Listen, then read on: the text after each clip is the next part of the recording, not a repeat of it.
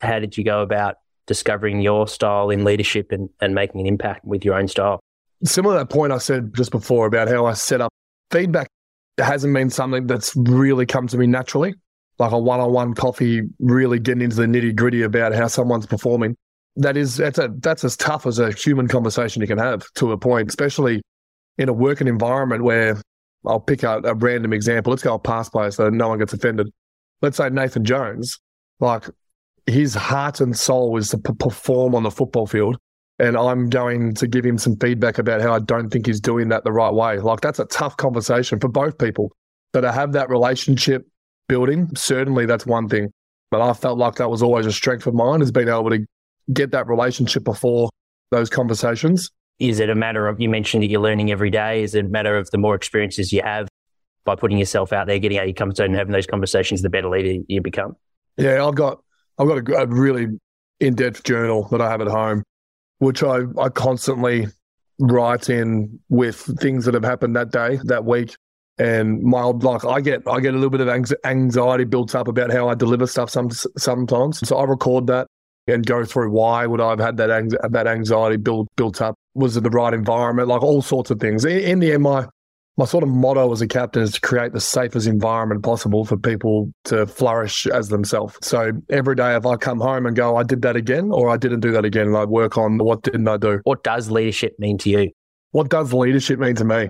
I mean, there's I'll answer this in two different ways. One, as a leader, and two, as aspiring to be people that are leaders in my life. I think personally, like my motto of creating a safe environment, like it's a leader in, I'm trying to be a non ego that is literally putting pillars up to be able to create the safest environment possible. Both, and that I'm not, I'm talking footy, but I'm also I feel like I've got a bit of leadership in my own family, and that's the same thing in my in my house as well. The safest environment for my son, who's now 14 months, to be able to live the best life as George Gawn. That's something, and then I get that from my parents. My my my dad's certainly the leader in my life. Psychological safety. Where did you start to really value that as to something that you feel that is so important as a leader to to make sure that your environment has that psychological safety? Is it something because you've experienced being as a player that you know, where you don't feel safe in, in the football club environment? Or is it just something you've seen that seems to correlate well with performance or, or how players, you know, enjoy the process?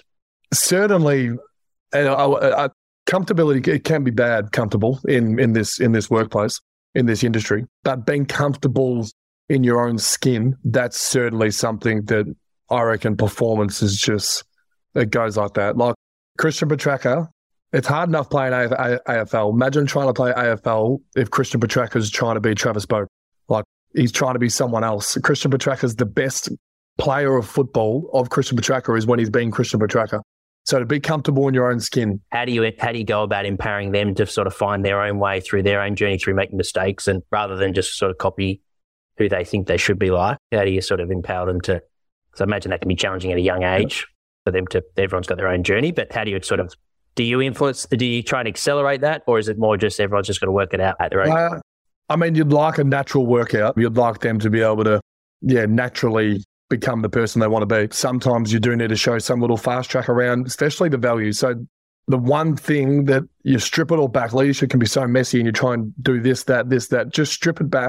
We've got four values. I try and I try and install those values. I try and behave those values personally, and we just talk those values. We we nut out what those values mean. Like four words on a wall, like that's that could mean anything to anyone. So what does it mean to Melbourne? And then what does it mean to that young player as well and trying to find a happy balance between the two.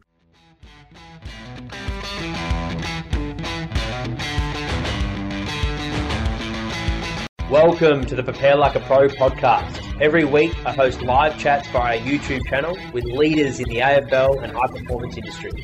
Join me live every Sunday at 6 pm, where I debrief the recent chats and announce the upcoming guests.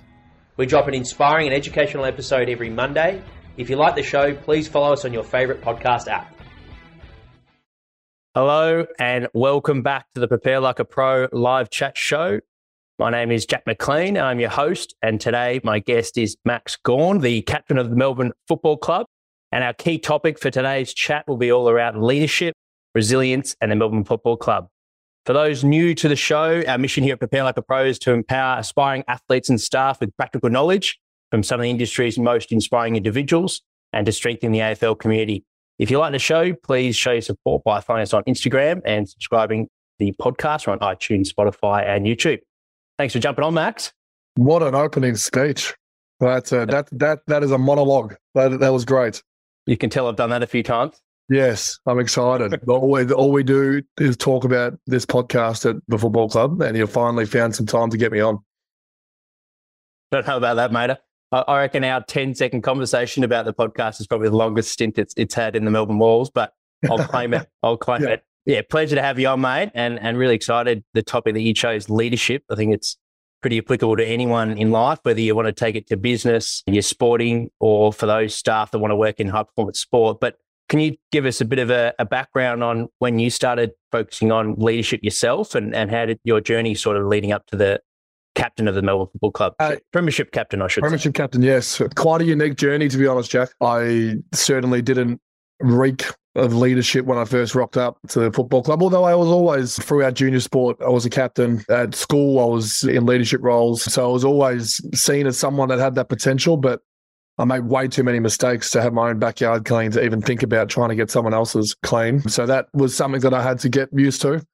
Um, but the main, the main sort of thing that I've learned to be able to get from where I was when I started leadership, like leading. So I was in the leadership group when I was 24. So what's that? That's seven years now. So I've been three years captain, four years before that. I was just leadership group. And I remember early on, I was always told, you got to lead like this person or you got to lead like this person. And it happens in the AFL a lot because you, you, you aspire to be some of these great leaders. I'm not going to be Joel Selwood. I never will be. Joel Selwood leads his way. I lead my way. And that's trying to figure that out was the hardest thing about leadership. for example, if I'm giving you feedback, let's say you, have put together one of the worst weights programs ever, and I sit down with you to, to give you some feedback. I was told to be as serious as you can. Don't put a joke in. I was sitting there going, "That's that's not me." So Jack, for one, will walk away going, "Geez, Max was a bit weird then." And for two, I wouldn't feel comfortable in the way I was able to get my message across because I'm being a dip person that's not me. So again, it takes a lot of confidence to be able to be yourself in in in, in some environments, especially a footy environment. But yeah, that's one of the key learnings I've had. Uh, not to lead like Jack Viney. Jack Viney is an incredible leader and does it so differently to me.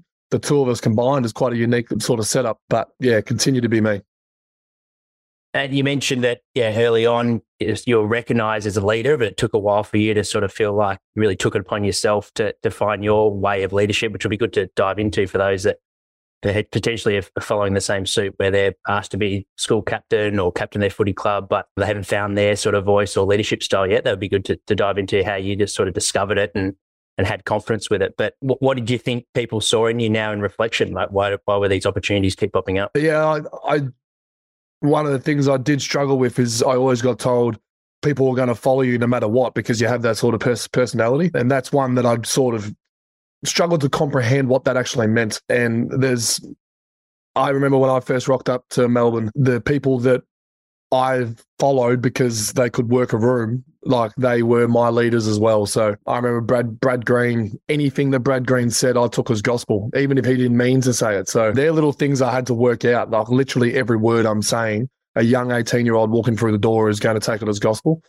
Um, Brad Green wore cargo pants one day to training, like the worst cargo pants I've ever seen, with like sandals as well. The next day, I went and bought cargo pants from Kmart. Like, I literally followed every step I could. Like, these guys are my idols, and and that's something that I've had to learn to be able to. And like how I started making your own backyard clean. It's an old saying. I don't really like it, but that's what I had to do. I had to make sure that am I ticking off the four things in our trademark? We have got four words in our trademark, and if I'm ticking those four off, I can be whoever I want post that, but make mm-hmm. sure I tick those four things off. And I think that's where you got to start with every leadership, where whatever the values are, let's say it is high school, the values of your school. Everyone's got, every school's got values, your junior football club, your senior football club, work, every place has values. If you can tick them off, that's the first start to leadership. And have you been in a position or when you're in a leadership group where the captain potentially was was ticking off three of the the values, but maybe not one, and they had to work on that a fair bit, or is it usually to get to the point of captain you've been living those values for, for some time? Yeah, good question. I, have certainly had some captains. I, I had two of them that were picked when they were 20. Incredible humans at 20, but they were 20. They they certainly hadn't ticked. They may have ticked the four things off for four weeks, but it's a bit of a journey to be able to do that. So you can watch captains grow, and I'm growing all the time. I I still have holes. I still slip up. I still have moments when I face adversity and I might shrink rather than grow. So I'm still learning all that stuff. And that's why I have a great team around me. I've got my wife. I've got some close friends and family. I've got great leaders of the football club that I bounce I, I, I, ideas off. So to have that support network, that's where you can grow. That's where I can bounce ideas. So yeah, I, I don't think I'll ever tick the four things off 24 7 every day. But as much as I'm getting closer to it, that's a, and that's also a human side. You can show a human side to it as well. And you mentioned how important it is to you know, practice what you preach and what the club is all about, the values and, and the trademark. If that's phase one, and then the next phase is finding your way, how did you go about discovering your style in leadership and, and making an impact with your own style? Yeah, that's similar to that point I said just before about how I set up feedback. Feedback hasn't been something that's really come to me naturally, like a one-on-one coffee, really getting into the nitty-gritty about how someone's performing. That is that's a that's as tough as a human conversation you can have to a point, especially in a working environment where I'll pick out a random example. Let's go past by so no one gets offended. Let's say Nathan Jones, like his heart and soul is to p- perform on the football field and I'm going to give him some feedback about how I don't think he's doing that the right way. Like that's a tough conversation for both people. So to have that relationship building is certainly that's one thing. But I felt like that was always a strength of mine is being able to get that relationship before those conversations. And then I had to learn how to do those conversations. And Jack Viney, I've said this twice now, but Jack Viney will be in that conversation very different to what I will. If we both get Nathan Jones playing what we wanted, who cares how we go about it? Like I could do it over a beer at Sereno Pub, or I could do it over a coffee at the local cafe, or I could do it in the change rooms. Like who cares about the environment? Just as long as both of you are comfortable and you get into the overall point, which is what the feedback was. So that's one thing I've had to I've, I've, I've had to grasp with just doing it my way, making sure it's authentic, and that's why I'm voted in as a captain because people want the version of Max Gawn now to be captain how you explain that there, that straight away, I think for the listeners would, would explain how much nuance there is in leadership. Like you said, in a one-on-one setting, obviously everyone's different. So how you get to that end result, like you mentioned, that's the that's the goal. But how you get there is going to vary depending on your style and, and the person who's in front of you. Is it a matter of you mentioned that you're learning every day? Is it a matter of the more experiences you have by putting yourself out there, getting out your comfort zone and having those conversations, the better leader you become? Yeah, I've got I've got a, a really in depth journal that I have at home, which I, I constantly write in with things that have happened that day, that week. And my like, I get I get a little bit of anxiety built up about how I deliver stuff some, sometimes. And so I record that and and and and go through why would I have had that that anxiety built built up? Was it the right environment? Like all sorts of things. In, in the end, my my sort of motto as a captain is to create the safest environment possible for people to flourish as themselves. So every day, if I come home and go, I did that again, or I didn't do that again, and I work on what didn't I do, which I, I'm I'm hoping we get to this at some point. I might as well answer this question now. But one thing that we did change in 2021, going into that 2021 season, was the way we spoke to each each other from a professional point of view. Football clubs are an amazing place. There's lots of fun, lots of banter. I, I hate that word banter. I will use it because it's the best way to describe it. But we were we were a plus at that. We thought we were best friends. It was great. And then one day, Aaron Vandenberg in a meeting spoke up. Uh, well, this is leadership in itself. What Aaron Vandenberg did, and he said, "I don't like the way we speak to each other from a professional point of view." The example I'll give is Jake Jake Jake Lever. Let's say he takes 10 intercept marks on the MCG. Like he has played the best game a halfback can play. He's 10 out of 10. He's right up here. Like the ceiling is, he's gone through the ceiling. Before he even gets to the change rooms, we will say something like, ah, oh, but he didn't even play on anyone. Something like that. Something like small, yeah. which he does because he does play on someone. But, and bang, we just brought him down to seven for no reason before media, before friends, before family even get to him, his teammates have brought him down a tiny bit. It's mm. just this weird little thing. And it's not just football, 30 year old males in particular, let's say the age gap of 20 to 40 millennials, and endearing to show that I like you, I, I feel like I have to bring you down. Like it's a it's a weird little thing in especially Australian males. So that crept into our workplace a lot. So it's one thing that we tried to work on, being a little bit more positive, making sure, especially with something someone cares about. So I care about rough work. So I would take offence if you said, "Oh, you're being hindered to no one. You stop stop hindered to a Carlton jumper and it to a Melbourne jumper." Like as banter, I'd be like a bit cut by that. But if you had wanted to go on my hat, like I don't care about my hats, so like that's okay. So that's where you got to learn relationship wise what people really care about. So yeah, it's a, I, I really like that point. That was something that Aaron Vandenberg said a couple years ago, and it hit me because I'm I do it. And it took me that night. I realized I sat there and said, "Why did Aaron Vandenberg's comment mean so much?" And I was sat there going, "Because I because I do it, and I feel like I'm a leader who's got to show the values, show the right way of doing it, and I'm bringing people down for no reason." So yeah, I'm not sure if that's anywhere got to do with leadership. It's certainly in the market of we all can do better in that space in any in, in any industry. And what was the response like? Was it a trigger for some significant personnel at the time, or was everyone sort of taken on the chin and, and then a few mean, days later? Yeah, like it was a trigger for me. And I'm presuming more like we had lots of different cases in that next week of it coming out and like someone would pull someone up saying, Oh no, we don't want to do that anymore. So like there's a little bit of eggshells to be honest to start, like which is not what you want a football club to be. So we found that nice neutral ground where we can have a bit of fun, but then also when it comes to professional, especially football, we speak very highly of each other's role. But yeah, there was there was there was one case. So I I love running to a point that running is almost I feel like my top thing when it comes to footy. Like I love running. If I'm in the off season, I'm more worried about my running performance and my kicking performance. Like I'm big on running. And I came back in in in 2021 and I was missing my time trials.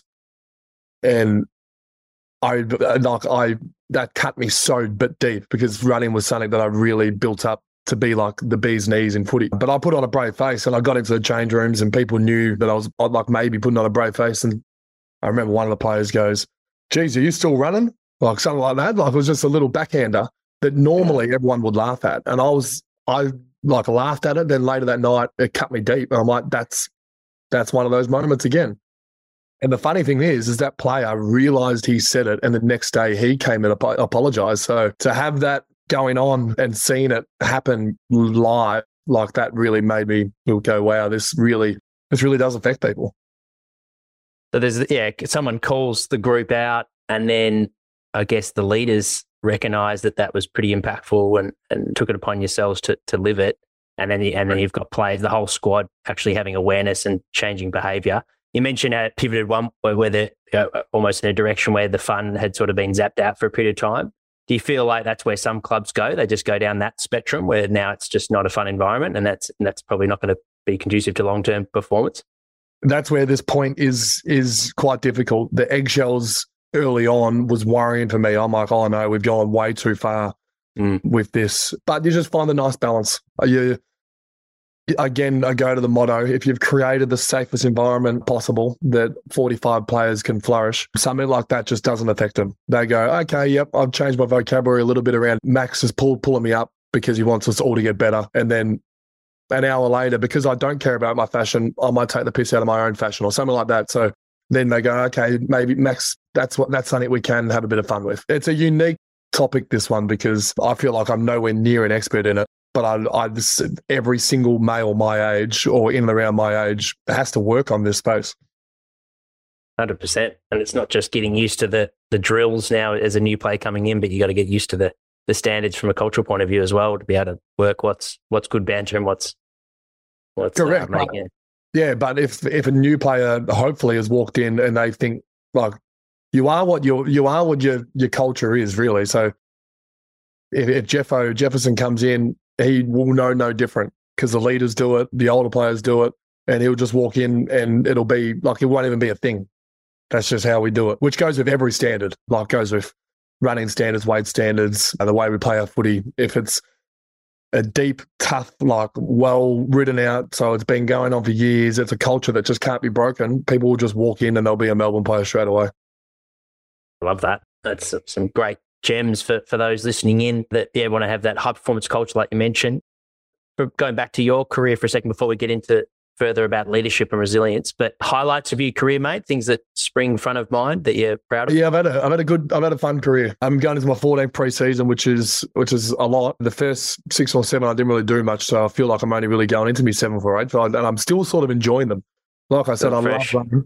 I love running. I love training in the sun and I love being around my teammates. So pre-seasons are literally the best time for all of that. So yeah, 14 years in, had a, obviously a rocky start early on. My story is quite well pub, pub, pub, publicized, especially some of the mishaps that I was able to get up to in my first two or three years. But some of the highlights, like obviously what we are able to do in 2021 was pretty incredible, especially like I've I've had teammates that have left and gone won flags. I've had teammates that have won flags as soon as they've got drafted to a club. Like Goody won a flag at 18 and 19 at Adelaide. I feel like the way I've, the way Melbourne's won a premiership, and especially for players like myself and Tommy Mack, who have been there for 13 years, to go through a lot of stuff at the Melbourne Football Club, like a lot, like 13 years of coaches, boards, everyone just getting flipped over, wooden spoons, draft picks not going well, a tanking saga.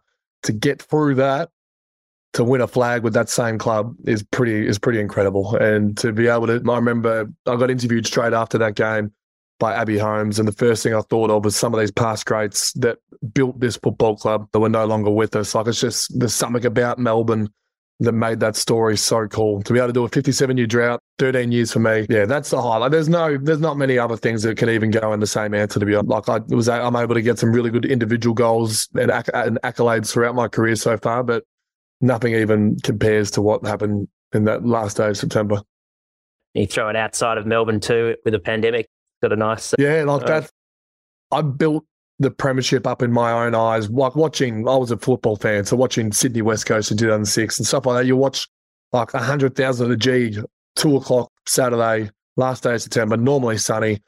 Like that's the that's the game I pictured. And then I rock out grand final day and it's dark. I'm in Perth. It's not at the G, and there's no friends and family in the crowd. Like it's just a completely different game. The moment when the siren went, I think was still the same. Like that yeah. first half an hour was bliss. Massive build up towards it all. That's awesome, mate. And on the flip side, challenges that you faced and how have you learnt slash grown from facing those challenges? Yeah, so both individual and team challenges. Like we've had some incredible team challenges. No more than the 2020 hub. Like that's I I'm going to put a disclaimer out to start this story. I understand that we were in a more privileged position in the hub. We were able to get out of Melbourne for three months and and be in a hotel next to a beach. Like that's that's pretty cool. The only issue is we had to perform. We still had to go out there and perform. So any sort of baggage that we were bringing from a mental side of things. So I left my wife in Melbourne down in the peninsula. We just thought down the peninsula. She had no friends, no family, and was in a 5K zone in the peninsula, which was literally maybe one supermarket. And that was it. Again, mm. there's people worse off. So that I had that sort of stress with me in the hub, and I was a first year captain, and we were underperforming. Like we were, we were obviously won the flag the following year, and we missed finals that year. So we were an underperforming side. That was tough. Like that, that really was. Senior coach every single day at a buffet breakfast. It's it's it's it's it's hard. Like, could, could you imagine running into Selwyn every single day for literally three months? Like, it's hard to always be on and talk about your career. So, and then to balance that with the forty other players that were all going through their stresses as well. That was that was a, that was a tough that was a tough little period. But in saying that, I also really enjoyed it and got a lot out of it. And felt like some of the stuff that Aaron Vandenberg brought up, that was sort of the hub made that glowingly obvious. So it sort of helped us in a way as well. And then some individual stuff like I, I've, I've done my knee twice. I've had eight in between the knee recos. I had eight knee operations as a 19 year old. So that was that was a lot. Giving up like my social life as an 18, 19 year old already because I'm at football, but then I was wasn't drinking because I was in rehab for two years. So I'd given up like this 18 to 20 year old to try and get the best out of my career. And I was just getting knee after knee and bad news after bad news. And that was, that was tough as well. But yeah, lucky enough, touch wood. I'm on a wooden chair, so I am touching wood. My knees have been good since.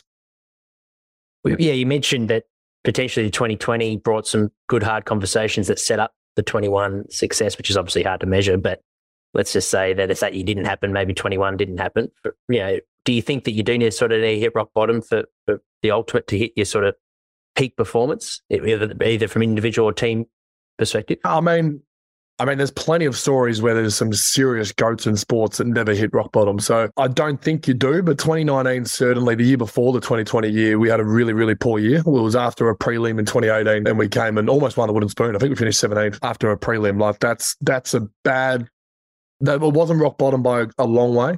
We had a very good group, a very positive group, a young group, and we also were very competitive in a lot of those games. So we, we, we, we weren't rock bottom, but we, we had to fix stuff quickly. Like we had to get going. And then 2020 was obviously, I felt a little bit more disappointing just because we, we underperformed. We under, we we seriously had more to give in that year, and we missed finals by 0.1 percent or something again for the second time in four years. But the learning through those years, yeah, definitely they set they set you up for 2021.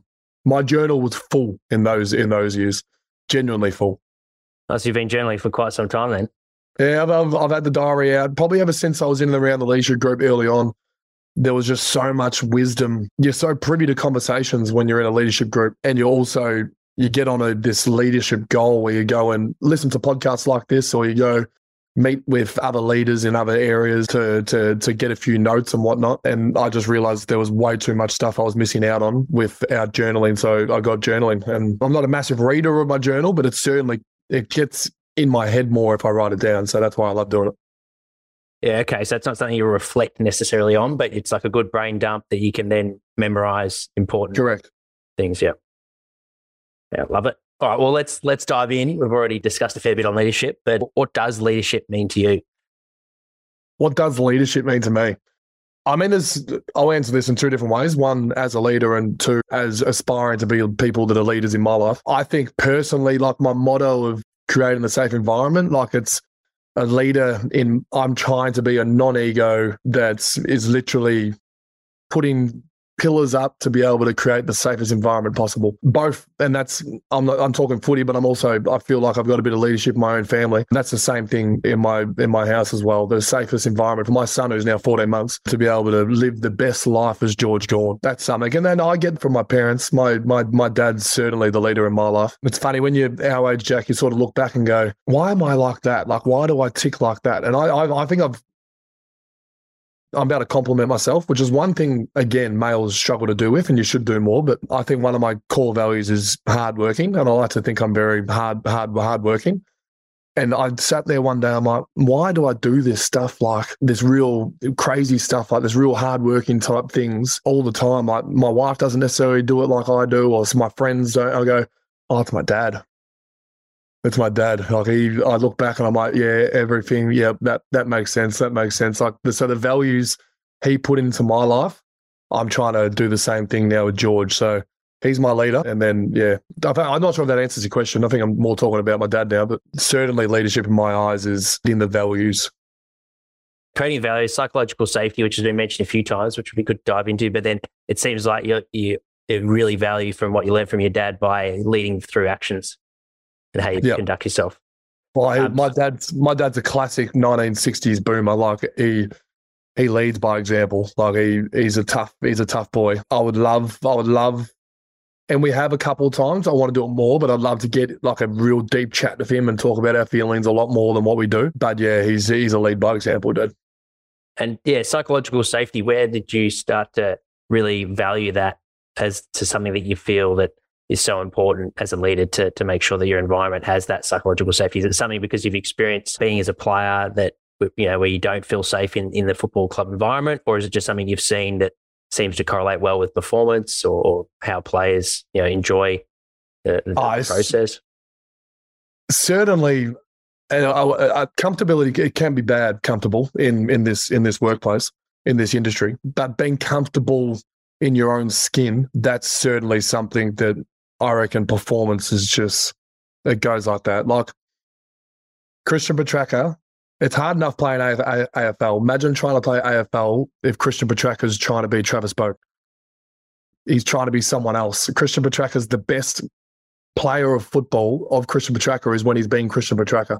So to be comfortable in your own skin, and I use him as an example because he potentially in his first year was maybe this guy who was trying to be what everyone wanted him to be until he worked out that he's the best version of him is is Christian Petracca. The guy is now a dead set freak. You you've you've seen him. So yeah, that's definitely you feel safer. The word you use was psychological safe. Uh, psychologically safe.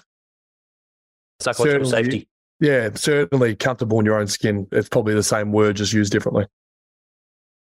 Seems to be thrown around a fair bit in all different industries as the as something that does, like you mentioned, correlates with performance and, and people just get the most out of themselves. So it does make a lot of sense. But in def in AFL, potentially doesn't get thrown around as often, but you can tell that it's something that you highly value and something that's front of mind, which is which is awesome to see. So clearly, it's something that you value and something that's important and, ingrained in the Melbourne Walls, which is good for the listeners to to recognise. Yep. In in terms of getting the most out of young athletes that, that, like you mentioned, can potentially be taking every word that you say and, and modeling what you dress and, and how you go about your drills. How do you how do you go about empowering them to sort of find their own way through their own journey through making mistakes and rather than just sort of copy who they think they should be like? How do you sort of empower them to? I imagine that can be challenging at a young age yep. for them to. Everyone's got their own journey, but how do you sort of do you influence do you try and accelerate that or is it more just everyone's just got to work it out? I mean you'd like a natural workout. You'd like them to be able to yeah naturally become the person they want to be. Sometimes you do need to show some little fast track around especially the values so the one thing that you strip it all back leadership can be so messy and you try and do this that this that just strip it back. We've got four values.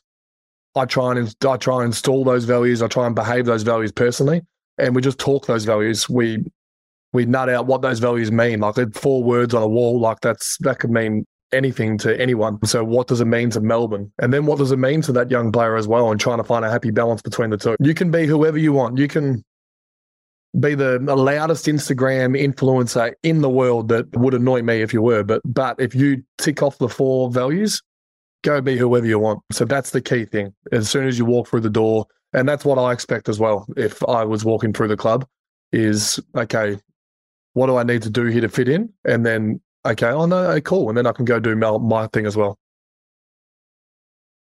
And do you think, in your experience, leadership is something that you, is largely inbuilt, or do you think it is something mm. that everyone can be an AFL captain if they if they want to be? Good question. Everyone's a leader, whether you like it or not. Every, every single person's a leader at some point throughout the. We were 45 players for eight nine hours a day.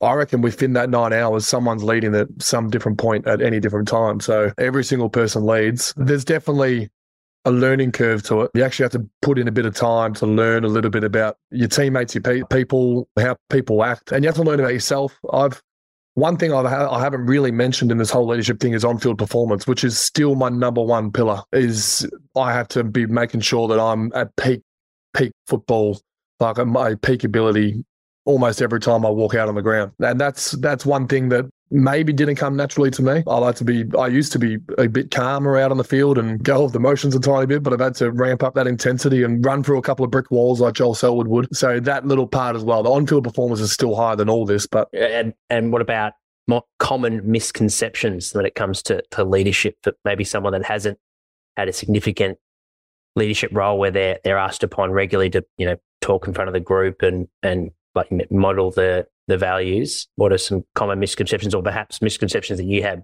of an of an AFL captain before living it? One is the perfection piece. Like I built my captains up to be perfect, but they're better off being vulnerable. They're better off not being perfect, which I hope I am now. I hope I show vulnerability because if you build build yourself up to be perfect, Jack, there's only one way down. So yeah, that's the common misconception is the perfection. And even sometimes the way you anoint a captain is go, oh, that guy is Mr. Perfect. Like, and it just builds them up to a, a, a, pedestal they can't they can't sit on. So that's that that's that's the one, and that's the one I deal I try and battle with. Like the, the Aaron Vandenberg point when I said, "Oh Jesus, I'd I'd do that." I had such emotions to that because I kind of wanted to be like that was in the the the relationship space of leading, which I think is my strength, and I failed in that. So I was like building myself up to be perfect in relationships. Like I'm not perfect perfect in relationships. I'd stuff up with my wife every day. Like there's there's no perfection in that. So that's one thing. And that's that gets written in my journal almost every day is the battle with perfection.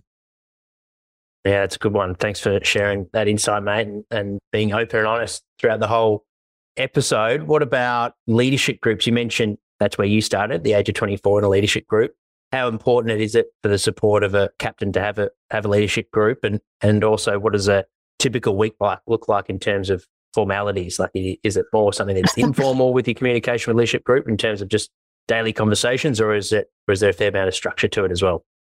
Yeah, leadership groups they've changed in my time. We've got a quite a unique one. We've got myself and Jack, the, who who really Jack Viney. We're really we're good together. We're a good little pair, and then we have a really really good group of five other leaders as well. And so that that that's a healthy balance of about seven. I've been in the group with eleven. I've been in the group with literally just me, Jack, and Jake Melksham. So there's three of us in 2020. So there's different, but. The, the overall goal of the leadership group is you're able to get the, the nitty gritties out in your meetings. You're able to talk about the way I led. So let's say I wanted to give Nathan Jones some advice, I would ask maybe Angus Brayshaw is in leadership group, who's got a great relationship with Nathan Jones. Oh, what do you reckon maybe the safest environment to do that is? And then it, so we bounce off ideas. Goodies in there as well. And the main thing in our leadership group, so the very first thing, and it goes for, let's say leadership group goes for an hour, this bit goes for like 45 minutes, is we make sure we cover off ourselves both how we're going on the field and then also how we're going off off off the field as well. Give feedback to each other in that space. But yeah, I think good leaders make sure that they're ticking off themselves as well.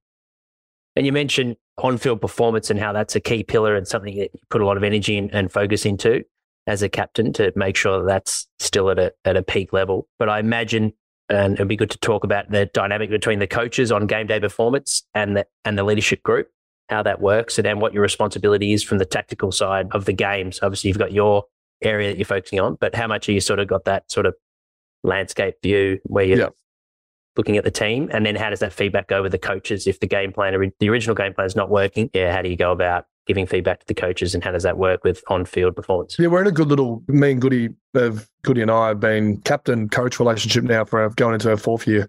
But we've also been leadership group coach relationship for seven years. So we know each other very well. And we've got to a point where our trust in each other is at an all time high. So we're going through some stuff at the moment where they're giving sort of the leaders a bit more of an in depth, in depth explanation of the game plan, something that maybe a young player wouldn't get. So we know what's going on out in the field because, I mean, all sports are like this, but footy definitely is so much can happen without you talking to the coach.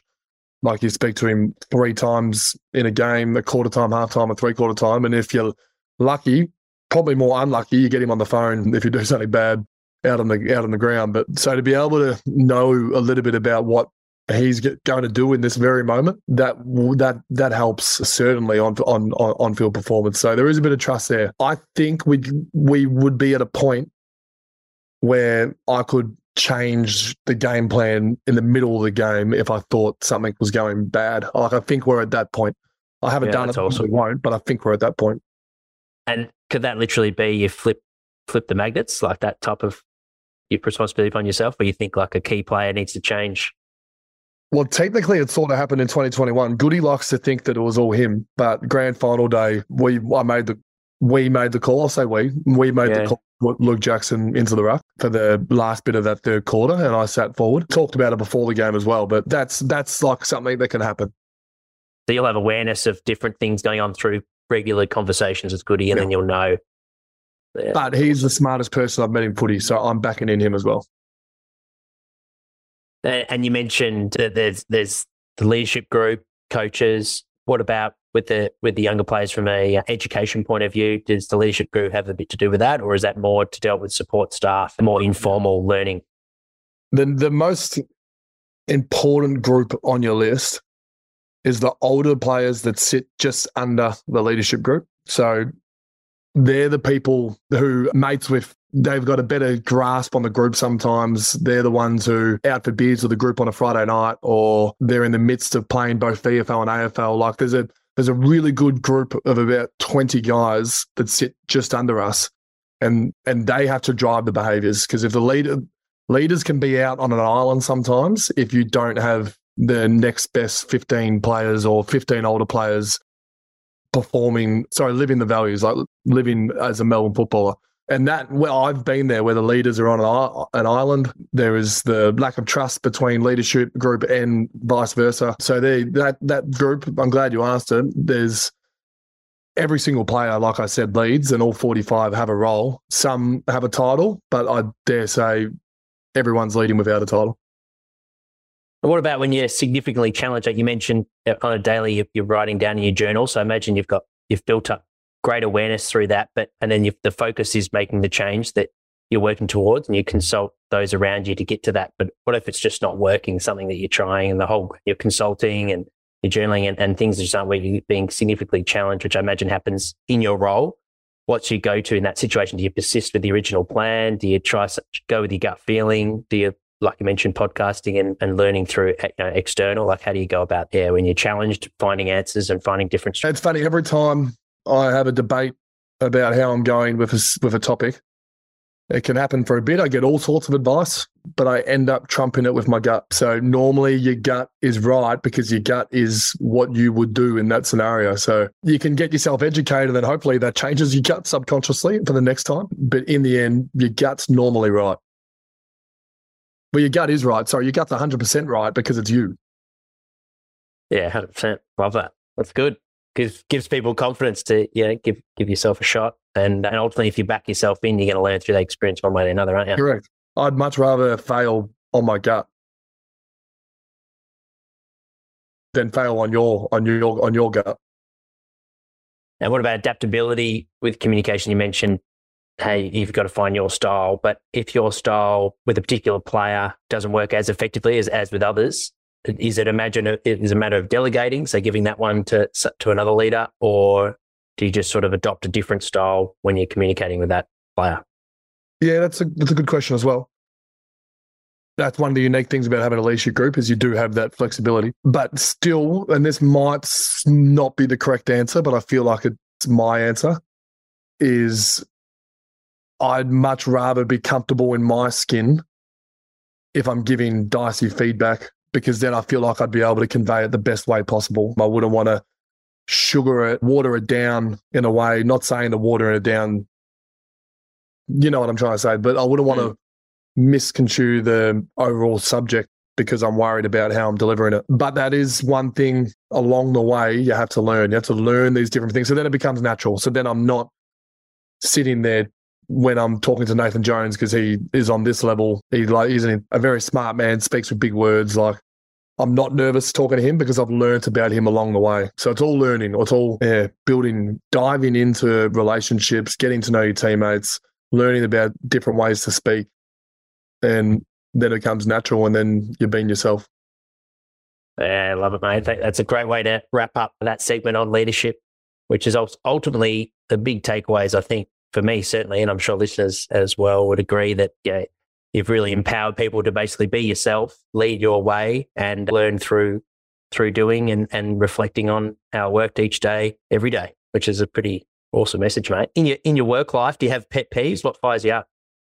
What annoys you, mate? I mean, I hate being I have serious FOMO, and one so one of my pet peeves is me being injured. I absolutely hate that, but I dare say 99% of the world would agree with that one. So it's not really a unique pet peeve. Oh, yeah, just like a, a, a lack of stand. Like I, I like to be in a professional environment, so making sure the standards are high. Yeah, that's that's probably the best way to answer answer, answer that. I love hardworking culture. I love everyone having a genuine crack at training. So the pet peeve would probably be the opposite to that. And what about favorite way to spend your day? That changes from time to time. It's definitely changed in the last 14 months because it normally involves George. But uh, I don't mind golf. I'm no good at it, but I don't mind it. I love Pilates, so Pilates is definitely something that's that's that's right in there on most days off. And yeah, probably hanging out with my family would be the, the key one as well. Now they're probably in the next room, so I, I might say that even louder to make sure that get some good points in the bank.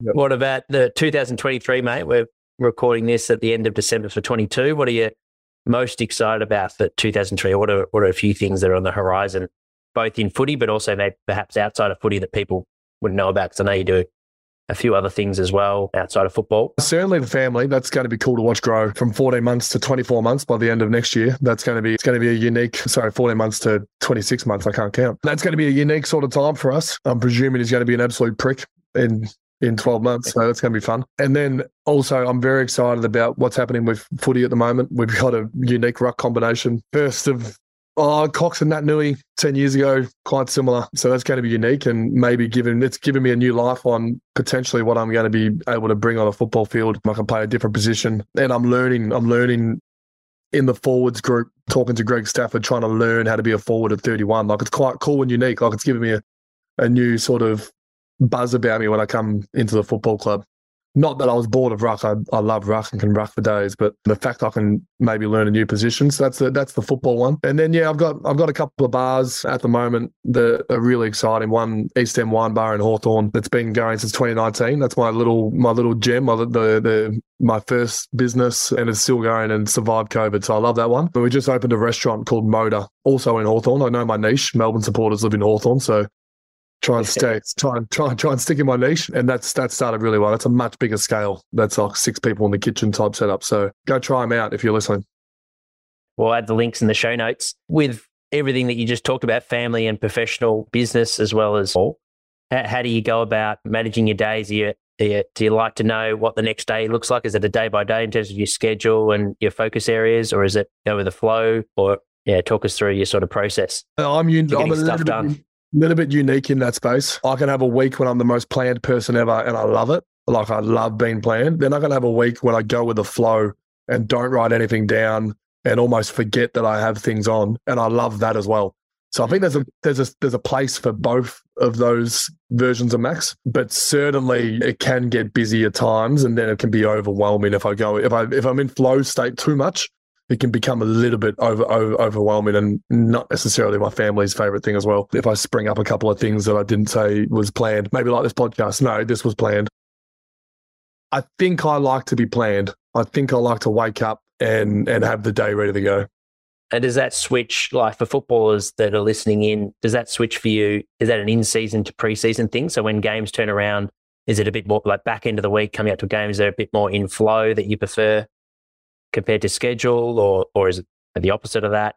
Or it's is more it in definitely more inflow in season. So in the round games, I'm actually quite flexible with my times or with when I eat, flexible with what I do. Where preseason, it's quite preseason's a hectic man. You run 30k a week. You're absolutely buggered Monday, Wednesday, Friday. So you try not to plan too much on those days. And then Tuesday, Thursday, you're recovering. And then there's a little Sunday morning session as well, which is always fun. So pre-seasons are hectic. So you need to be planned in pre-season. So right. uh, there actually is probably two different versions. That's cool. Yeah, well, thank you so much for your time, mate, and sharing with us your experiences in, in leadership and, and, of course, your, your football journey um, with everything that you've done, both yeah, on the football field, but also in, in being the captain of the Melbourne Football Club. Really appreciate your time. For those that have any follow up questions, is there a place to get in contact with yourself, mate? Is it Instagram or? It's hard work. I, one of my one of my rules you know, on on Instagram and Twitter is is not to respond to a private message or a DM if I don't really know them because I got myself in a lot of trouble early on from a mental point of view from replying to negative ones. So now I find it easier if I have a blanket rule yeah, it makes sense. I don't reply to negative or positive. Obviously, there's exception, but I've I I've, I've found that helps me a lot. So yeah, but if you see me in person, I will give you the world, but also just a special. If you prepare like a pro podcast related question falls into my DMs, maybe I'll maybe I'll I'll I'll reply to those ones. You can filter them to us guys, and we'll, and I'll I'll uh, do the job for you, mate. I'll condense them to the ones that are appropriate and bin the ones that aren't. But yeah, thank you again for your time, mate. Really appreciate it. And thank you for everyone that's tuned in. If you tuned in halfway through, we did not muck around at all. We dive straight into the good stuff. So make sure to tune in for the first 10 seconds. You can find this episode on our YouTube channel until we publish it on our podcast in the next couple of weeks. Our next live chat, having a bit of a break, going over to America. So next one's not until January the 19th with Vern Gambetta. So I'll see you guys then. Cheers, Max. Thanks, Jack. I pretty much answered every question with if you enjoyed this episode and want even more, our Academy is for you. The Prepare Like a Pro Academy is a platform that hosts exclusive features and bonus content, such as a Q&A segment aimed at getting to know the guests on a more personal level. Here's an example with Emily Meehan, head sports dietitian at Collingwood Football Club. What are things that, that fire you up? Oh, this one is always, uh, so I suppose it is um, it'll be topical for most people, I think, but staying in your lane. And I yep. often find that with nutrition, everyone eats, so everyone has an opinion. And I think that's what really gets me fired up um, because so many people try and provide nutrition advice based on their N of one experience when they did intermittent fasting or keto or whatever it might be.